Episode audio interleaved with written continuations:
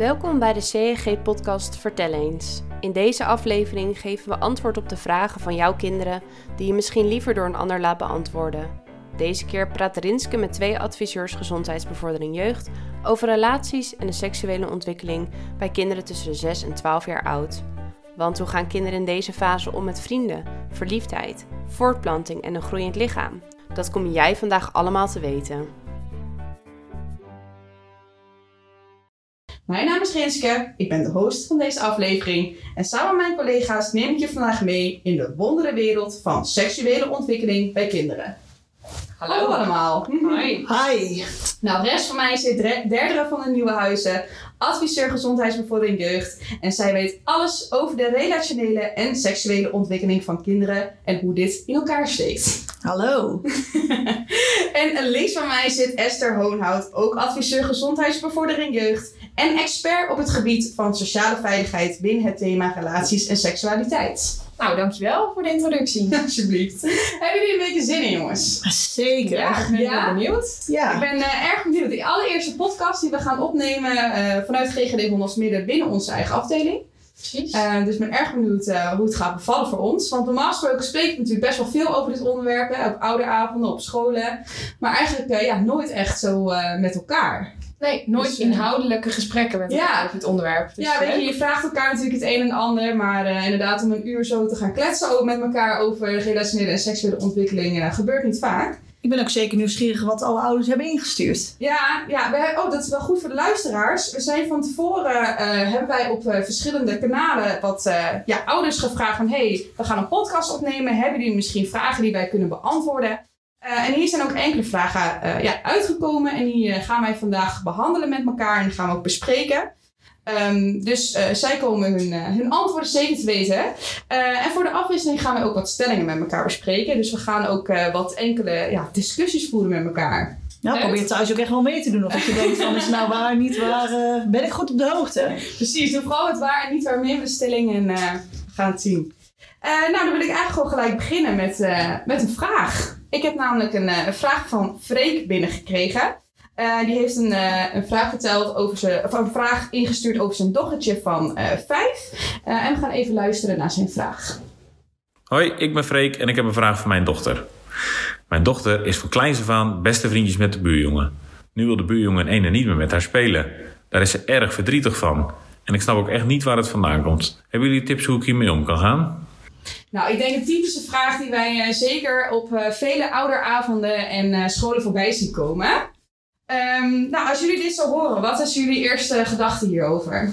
Ja, wat jij inderdaad zegt, iets wat heel veel ouders ons vragen ook. Van, hé, hey, ik merk dit en mijn dochter of mijn zoon, die, die vindt dat lastig. Want, nou ja, zijn of haar vriendje wil dan niet meer eh, met, eh, met hem of haar spelen. En dat is in dit geval ook zo. Dus de dochter van Freek eigenlijk, die denkt, hé, hey, waarom wil die buurjongen niet meer met mij spelen? Die buurjongen, die ervaart waarschijnlijk zo erg die, die spanning ook een beetje tussen jongens en meisjes. Want dat gaat op die leeftijd spelen. Daarvoor zagen ze geen verschillen tussen jongens en meisjes. Waren jongens en meisjes redelijk gelijk aan elkaar. Uh, maar deze leeftijd gaan ze echt wat meer dat verschil voelen. En vooral die jongen gaat waarschijnlijk denken... nou, ik wil eigenlijk niet zo graag meer met meisjes spelen... en ik wil gewoon liever met mijn vriendjes spelen. En dat is eigenlijk wat je hierin ziet. En wat ik een beetje merk aan de vraag van Freek... is dat hij niet echt uh, het idee heeft dat zijn dochter dat begrijpt. Dus ik denk voor Freek goed om dit stukje even met zijn dochter te bespreken... en om uit te leggen van, nou, soms vinden kinderen het fijner om, uh, nou in dit geval de buurjongen, om, om met zijn eigen vriendjes te spelen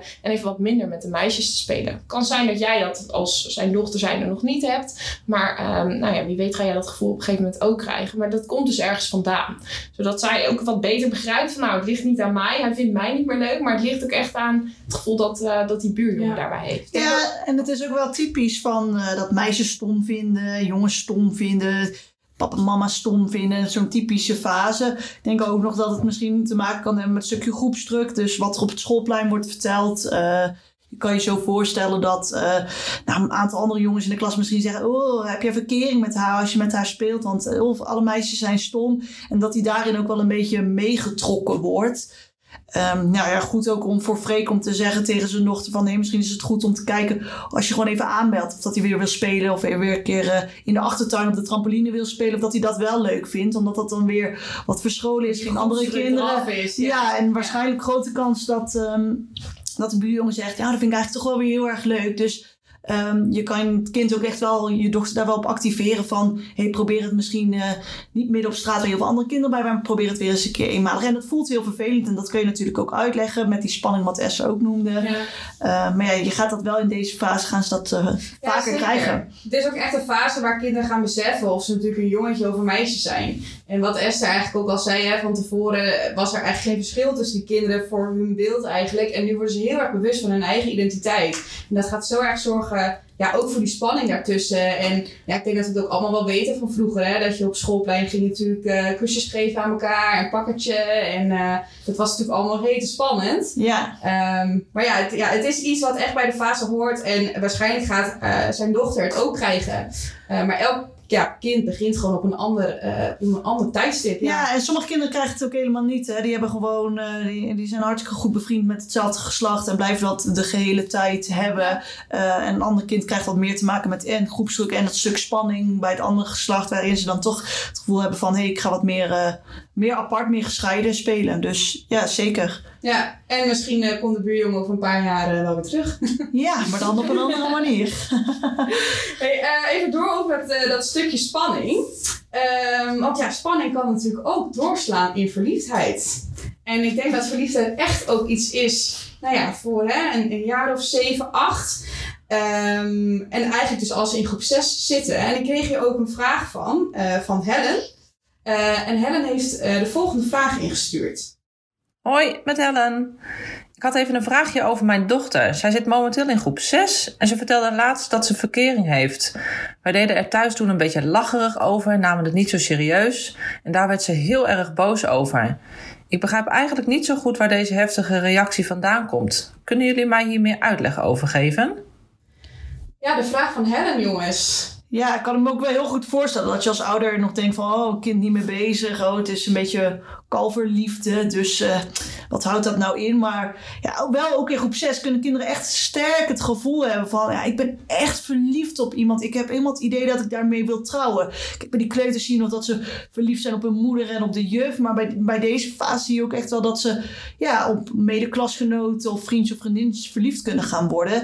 Dus ja, voor haar natuurlijk van, uh, wel van belang dat ze het wel daarin serieus neemt. Ik kan me heel goed voorstellen dat je dan uh, s'avonds op de bank daar nog samen wat over zitten grappen en gollen. Maar uh, wel voor haar van belang om uh, toch dat serieus te nemen. En is het gesprek aan te gaan. Hey, wat voel je nou? En uh, wat voor gevoelens levert het je op? En waarom vind je dan iemand leuk? Wat vind je leuk aan iemand? Zodat ze zich echt begrepen voelt. En dat ze ook aan het denken wordt gezet van... Hey, wat vind ik nou leuk aan iemand? Vind ik het gewoon leuk om een vriendje te hebben? Want dat kun je ook in deze fase hebben. Dan hebben ze de ene dag vriendje A en de andere dag vriendje B. Nou, maar vind je iemand lief? En hoe vind je iemand lief? Wat doe je ook als je iemand lief vindt? Dus ja, eigenlijk is het een heel leuk gesprek om, uh, om uh, met elkaar te voeren. Ja, en ik denk ook wel het verschil tussen uh, verliefdheden en vriendschappen. Dat ga je hier natuurlijk heel ja, erg in zien. Zeker. En dat is denk ik ook al voor Helen heel mooi om ook met haar dochter te bespreken. Van hé, hey, je hebt dus bepaalde vrienden. Oké, okay, wat voor gevoel krijg je daar dan bij? Dus het ook echt over gevoel te hebben. En wat is dan inderdaad het verschil met het gevoel waar je het nu over hebt? Uh, zodat ze ook wel, de dochter van Helen ook wel steeds beter gaat begrijpen wat dan ook echt een verliefdheid inhoudt. En dat ook misschien beter kan uh, definiëren uiteindelijk. En kan bedenken, oké, okay, wanneer ben ik dan echt verliefd? Ja, en voor Ellen hou hou ook die opening. Hè? Dus als je eerst het gesprek hebt van over verliefdheid, is het daarna ook makkelijker als ze in een, in een andere fase komt om te vertellen: hey, wat doe je nou als je verliefd bent? En als ze ineens wel interesse krijgen om elkaar een kusje te geven, dan heb je die opening al gemaakt. Dus dit is juist een hele mooie aanleiding om op dat stukje relatie-seksualiteit uh, nou ja, van ja. start te gaan. Het is ook zeker, als ik kijk naar de, de docententrainingen die wij vaak geven, ook over dit thema, hoor je eigenlijk standaard van elke juf of meester in groep 6 dat verliefdheid echt het ding is binnen uh, relationele en seksuele ontwikkeling. En ik was ook laatst bij, uh, bij een juf op bezoek en uh, die vertelde ook dat ze met een, met een leerling gesproken had en die was ook echt op drie meiden verliefd. Die, en die wist ook niet van, ja, juf, wat moet ik nou doen? ik vind die leuk, maar de andere vind die leuk. Nou, typisch iets wat, wat hierbij hoort. En ik denk eigenlijk ook wat derde net vertelde. Hè? Ja, wij zien het natuurlijk als volwassenen een beetje als, als ja, kleuterliefde, om maar zo te zeggen. Maar zij kunnen het echt al eh, ja, heel serieus voelen. En eh, het zijn hele mooie tips ook die eh, Esther ook gaf. We gaan daarover ook in gesprek.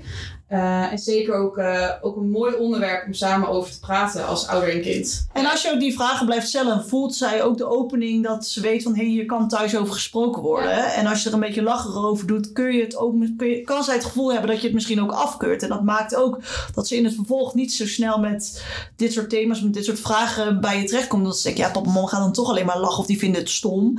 Dus uh, probeer het zo serieus mogelijk te nemen en stel vooral heel veel open vragen, want dat laat die kinderen ook echt wel nadenken van hé, wat voel ik er nou dan, uh, wat voel ik er dan bij?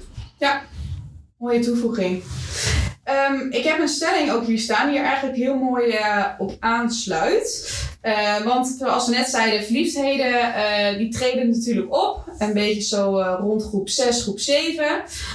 en de stelling luidt en doet thuis vooral mee of je denkt dat dit waar of niet waar is. De stelling is, in deze fase kunnen kinderen al weten of ze op het andere geslacht of op hetzelfde geslacht vallen. Esther, wat denk jij? Ja, ik denk dat dit zeker waar is. En Ja, ja, zeker waar. Nou, ik denk het ook.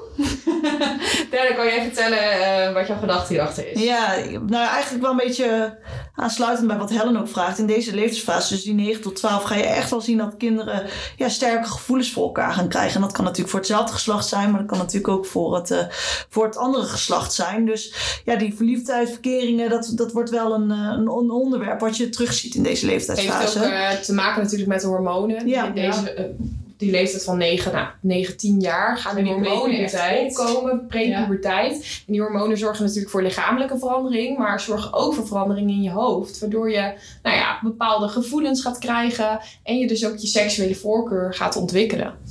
Ja. Ja, en ook juist bij, uh, als je dan achteraf kijkt, bij, uh, bij jongens en meisjes die bijvoorbeeld homoseksueel zijn of biseksueel, die geven juist aan dat ze soms in deze leeftijdsfase al de eerste ja, signalen vol of door hadden van hé, hey, misschien uh, word ik toch uh, blij van hetzelfde geslacht. Of ik kan op alle twee, vind ik toch wel heel interessant of vind ik heel erg leuk.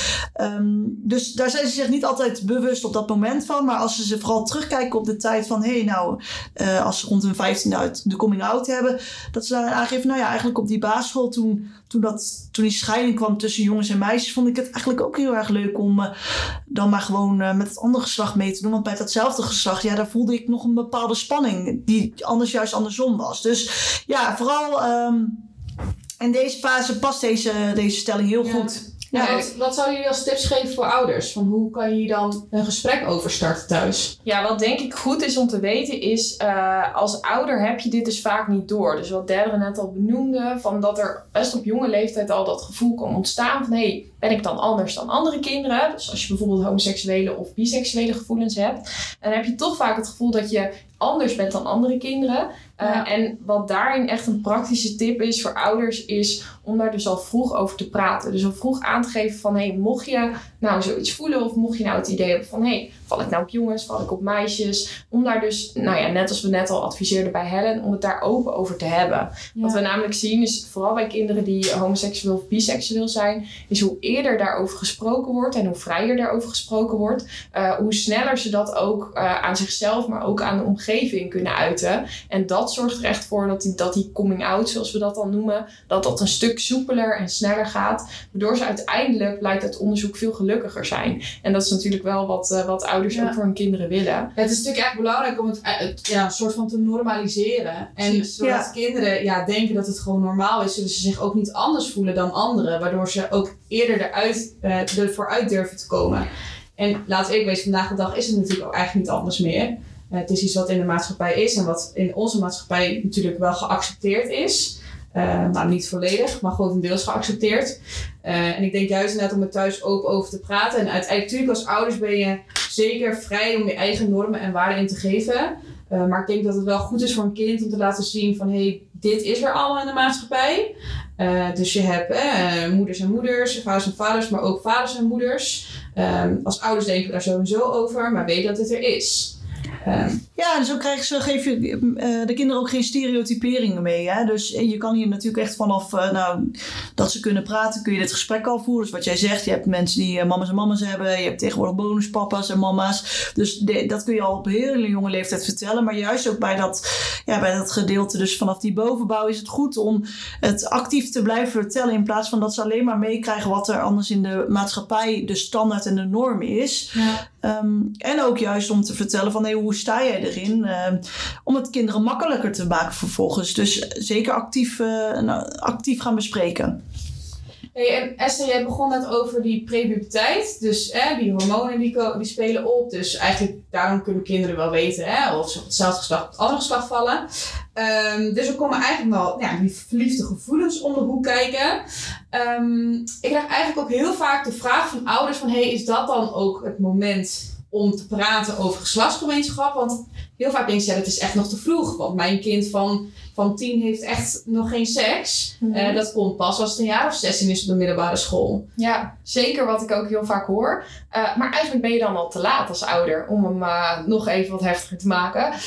Want als ze tien jaar zijn, dan voelen ze dus al die hormonen. En die hormonen zorgen dus echt voor die spanning, voor dat giechelige gedrag. Nou, dat zullen heel veel ouders van die kinderen met, op die leeftijd ook gaan herkennen. Dus als jij het gaat hebben over kus, kussen, kusjes geven, seksualiteit en dus ook geslachtsgemeenschap bijvoorbeeld. En ze zijn al 10, 11, 12 jaar, dan gaan ze daar waarschijnlijk heel giechelig op reageren. Wat wij dan dus ook praktisch adviseren altijd aan de ouders, is om daar dus die levens, de leeftijdsfase daarvoor, dus 6 tot 9 jaar, vaak zie je op leeftijd van 7, 8 jaar dat dat eh, een mooie leeftijd is, om dus heel plastisch te gaan vertellen wat geslachtsgemeenschap dan is. Dus echt plastisch vertellen, nou, er is een vrouw, er is een man, een vagina en een piemel. En zo ontstaan ook uiteindelijk kinderen. En om, echt op die manier eh, de geslachtsgemeenschap te, ehm, uit te leggen. Zodat als ze dan dus wat ouder zijn, dat je dan dus ook de koppeling kan maken naar die seksuele voorkeur, naar dat stuk hormonen, naar de gevoelens die ze eventueel kunnen hebben.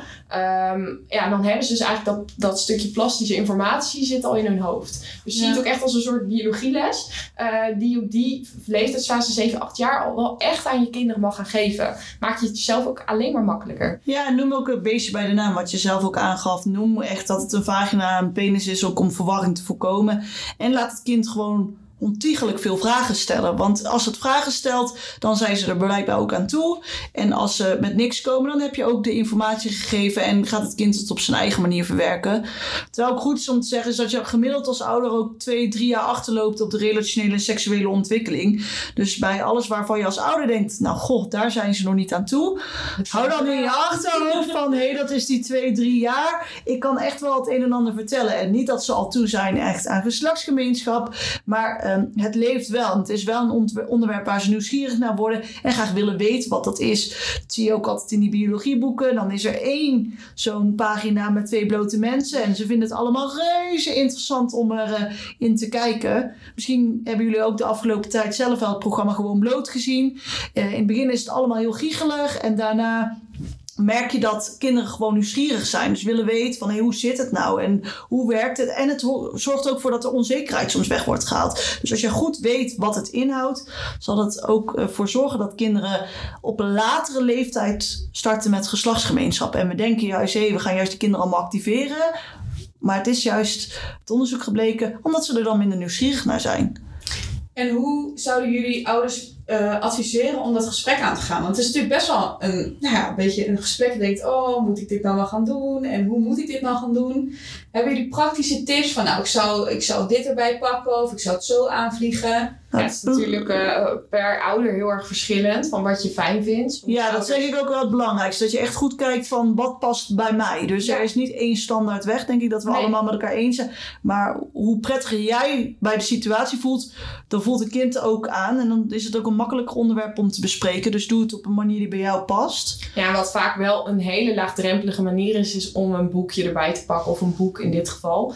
Eh, bijvoorbeeld het boek, vooral voor deze leeftijd, seks en zo. Daar staat echt praktische informatie in. En die kan je door je kind laten lezen. Kan je aan je kind vragen of er bepaalde vragen nog over zijn. En je ook samen met je kind eens doorlezen. Zodat jij niet alle informatie vanuit jezelf als ouder hoeft te vertellen. Maar ook echt ehm, nou ja, dat boek daarin kan gebruiken. Dus dat is wel een laagdrempelige manier, denk ik, voor als je het als ouder nou ja, minder prettig vindt om daar zomaar bam ineens over te gaan beginnen. Ja, en ben je er wat vrijer in, dan bezoek ook de aanleidingen. Je Ja. kinderen kijken veel televisie, zitten Ja, op sociale media. Daar is genoeg op te vinden waar ze mee in aanraking komen.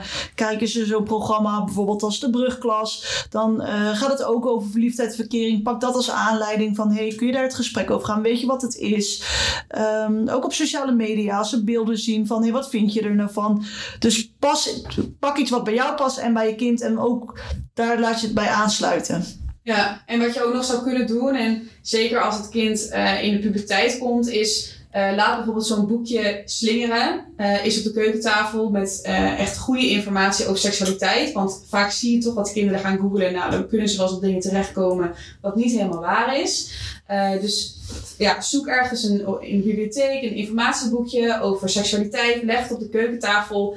En het kind kan het dan gewoon pakken wanneer hij of zij daar behoefte aan heeft. En ook gewoon zelf een keer op een rustig moment naar kijken. Ehm, en ik denk dat dit wel eh, over het algemeen tips zijn die wij vaak geven op ouderavonden. Eh en wat ik vaak terughoor is dat, dat het wel heel goed werkt. Ja, het zijn ook wel vaak de tips die ouders aan elkaar geven. Dus de ene ouder die hele positieve ervaring heeft met een bepaald boek, eh, die dat dan aan een andere ouder adviseert. Daarin merk je ja, dat dat toch heel helpend is. Ja, zeker. Hey, ik wil doorgaan naar de, vraag van Manon. Ehm, die, daar gaan we nu eerst even naar luisteren. Hallo allemaal, ik ben Manon. Ik heb een vraag over mijn zoontje van 9. Hij googelde laatst op poesjes omdat hij graag plaatjes van katjes wilde zien. En zoals jullie kunnen voorstellen, kwam hij op hele andere plaatjes uit. Ik merkte dat hij er erg van schrok. Wat moet ik nu doen? Ja, Ja. typisch voorbeeld van eh, op internet dingen vinden waar je als ouder misschien heel erg van kan schrikken, denk ik. En ook wel weer schattig. Qua je wil een, een lief poesje, want eh, oh, kleine babykittens zijn altijd zo schattig. En vervolgens kom je op hele andere babykittens uit. Ehm, nou ja, dat geeft ook alleen maar, maar weer meer aan hoeveel eh, internet en sociale media voor invloed heeft op kinderen. Ook op dit, op dit thema. Dus ook weer dit is een heel mooi aanknopingspunt om het gesprek erover aan te gaan. Dus van, hé, wat heb je gezien? Ehm, wat vond je ervan? Wilde je er iets anders over weten? Want het is ook goed om te peilen, is het nou echt per ongeluk gebeurd? Dus echt, hij was op zoek naar die, eh naar die pushes? Of was het ook een bepaalde... Ja, een bepaalde nieuwsgierigheid. En eh, laat hem dan ook zien waar hij ja, betrouwbare informatie kan vinden. En eh, op de Rutgers website hebben ze hele mooie filmpjes met uitleg van nu, hoe het menselijk lichaam er nou uitziet. Nou, je kan, wat jullie ook al eerder zeiden, het door boeken en plaatjes laten zien. Dus pak dat mee, zodat je een kind echt een realistisch beeld geeft. Want als ze zelf gaan googlen, kun je je voorstellen ehm, ja, dat ze op hele andere beelden komen dan dat jij ze graag eh, Ja. zou willen meegeven. Ik denk ook hier dat het weer heel belangrijk is om mee te geven om het gedrag niet af te keuren. Zeker als het onbewust was natuurlijk, maar ook als het bewust was. Want juist door heel afkeurend te doen als ouders zijnde, denken kinderen dat het een onderwerp is waar ja, wat niet echt over gesproken wordt. Dat het een beetje een taboe onderwerp is. Eh, en juist om het- dit dus te gaan zien als een gesprek om hier heel open over te gaan praten, gaat het kind ook merken dat het thuis daar ook open over kan kletsen, informatie over kan vragen bij de ouders. En het gaat zeker ook op latere leeftijd weer zijn vruchten dan afwerpen. Ja. ja, en wat je natuurlijk ziet, rond een jaar of tien krijgt ook elk kind bijvoorbeeld een mobiele telefoon. Of zijn ze ook voor school gewoon meer op internet. Dus ja, is het ook goed om dit onderwerp blijvend te blijven bespreken. Van hé, wat zie je nou allemaal op internet? Wat kom je tegen op je mobiele telefoon? Want ja, dit zijn ook dingen die ze tegen gaan komen. Los van of ze er nou op, op zoeken of eh, dat dat ergens als advertentie tevoorschijn komt. Dus het is goed om dat ook gewoon met kinderen te bespreken. Wat kom je tegen op je telefoon? Ook rondom het onderwerp eh relatie, seksualiteit. Ja, en ook ouders hebben juist op die basisschooltijd daar echt nog ook wel invloed op. Dus Ja. kijk echt met je kind mee. Wat wordt er eh, opgezocht en wat voor berichten worden er ook gestuurd. Ook om, niet om controle, maar ook een stukje interesse en weten van hé, wat is er gaande bij mijn zoon of dochter. Eh, want er gebeurt heel veel wat je als ouders niet altijd ziet. Dus blijf ehm, goed daar op de hoogte van. Ja, Hey, ik heb hier een stelling staan en ik denk als ouders heel goed geluisterd hebben, dat ze hier eigenlijk het antwoord al op kunnen weten. Eh, want Esther heeft eigenlijk al het antwoord verklapt aan het begin van de podcast. Eh, dus we gaan even zien eh, welke ouders eh, hiervan op de hoogte zijn. De stelling luidt namelijk: de puberteit start vanaf 12 jaar. Eh, Nou, zal ik het dan maar gelijk Nou, zeggen? Esther, Want dat is eh, dus niet waar. Nee. Ja, ik noemde het net inderdaad al. Die hormonen die kunnen echt al vanaf een jaar of 9, 10 kunnen ze gaan opspelen. Dus vandaar ook dat het goed is om al wat eerder te vertellen over die plastische ehm, eh, geslachtsgemeenschap op een plastische manier. Dat was wat ik net eh, benoemde. Want je ziet dus vanaf een jaar of 9, 10 krijgen ze die hormonen.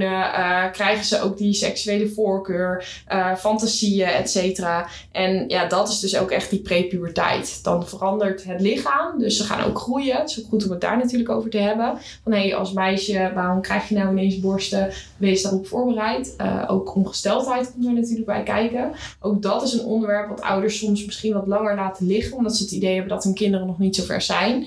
Eh, en dan ineens ga je als meisje bloeden en denk je, wat gebeurt er nu? Dus nou ja, ook dat is goed. Wees je ervan bewust dat dat ook vanaf 9, 10 jaar al eh, kan gaan spelen. Ja, dat gaat ook wel leven bij klasgenoten. Hè? Dus Ja. eh, het ene kind is pas eh, op een 14, 15 voor het eerst ongesteld. En een ander kind kan wel al op die 19. En ja, daar is ook een bepaalde nieuwsgierigheid naar. Maar ook een bepaald respect van als je goed weet wat het inhoudt. Dan is het ook niet meer raar of vies of bijzonder. Dus zeker, eh, zeker op die leeftijd gewoon nog gaan bespreken. Ook al is het nog niet zo ver. Ja, en voor jongens geldt dan, want we hebben het nu natuurlijk alleen over het stukje ongesteldheid en het krijgen van borsten. Maar voor jongens geldt het natuurlijk ook dat, dat de piemel gaat groeien, dat ze haargroei krijgen.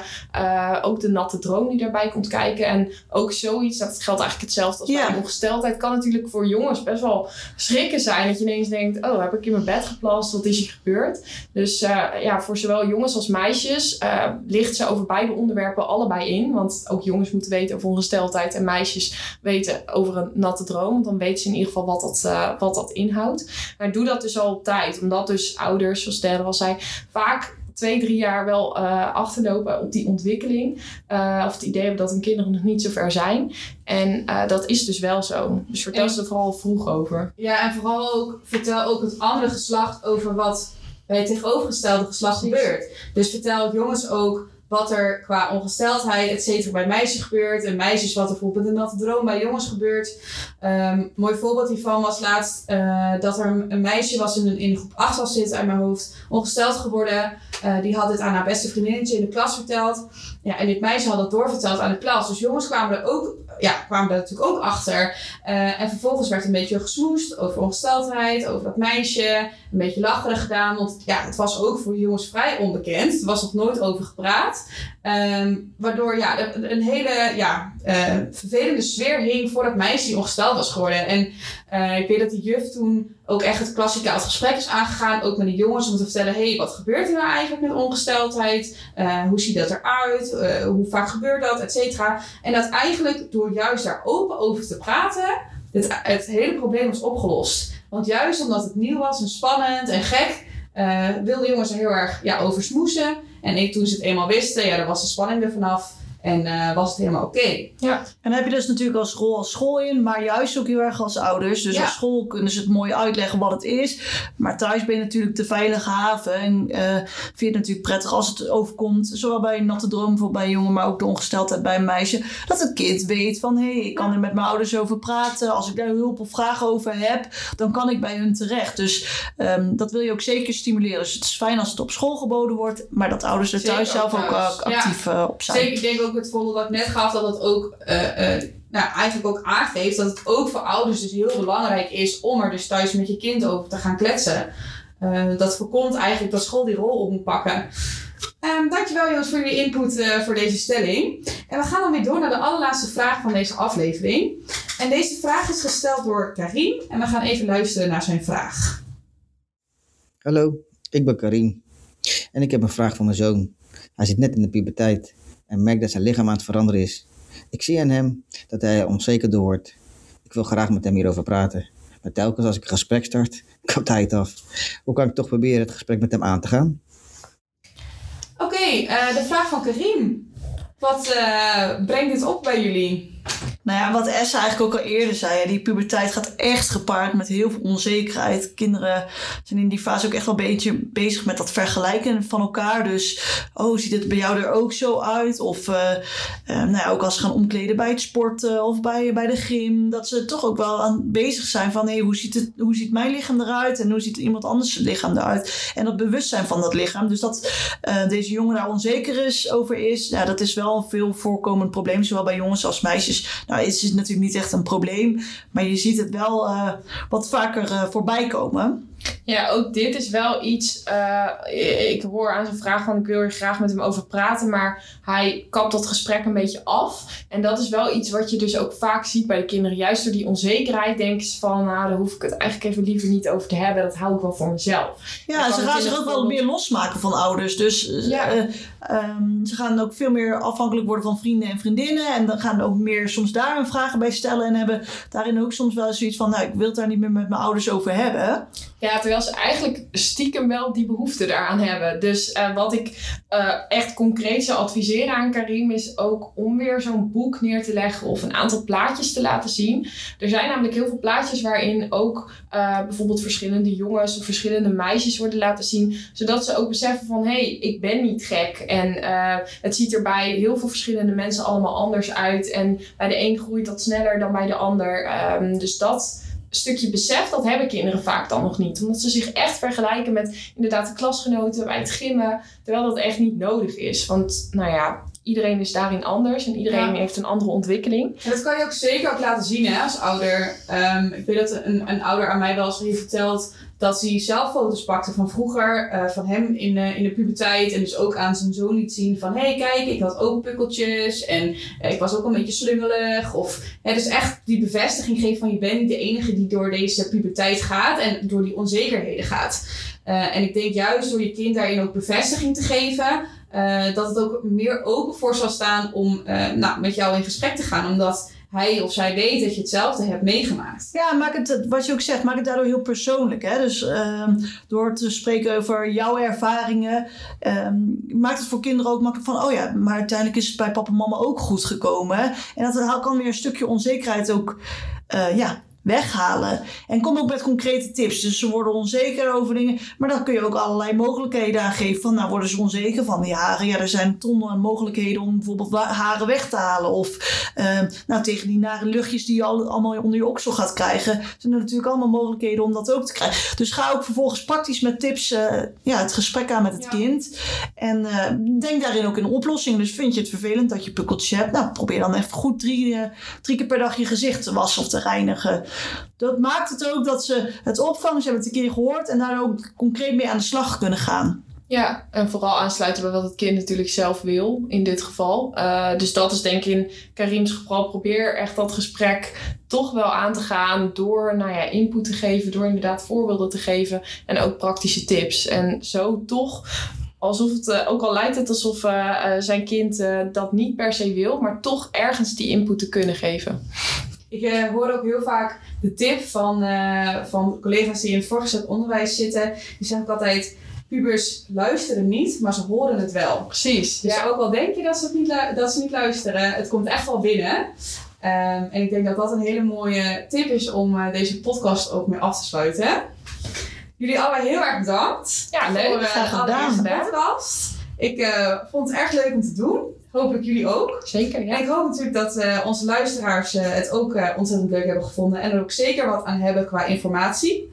Ja, mochten ze ook nog vragen hebben of tegen dingen aanlopen. We weten ook dat je ja, het Centrum en Jeugd voor, en Gezin daarvoor kan benaderen. Dus als je vragen hebt, schroom niet om daar ook contact mee op te nemen. Zeker. Dit was een aflevering van de serie Vertel eens. Vond je deze podcast leuk? Like deze dan door op het hartje te klikken en volg ons op Facebook om op de hoogte te blijven van nieuwe podcasts.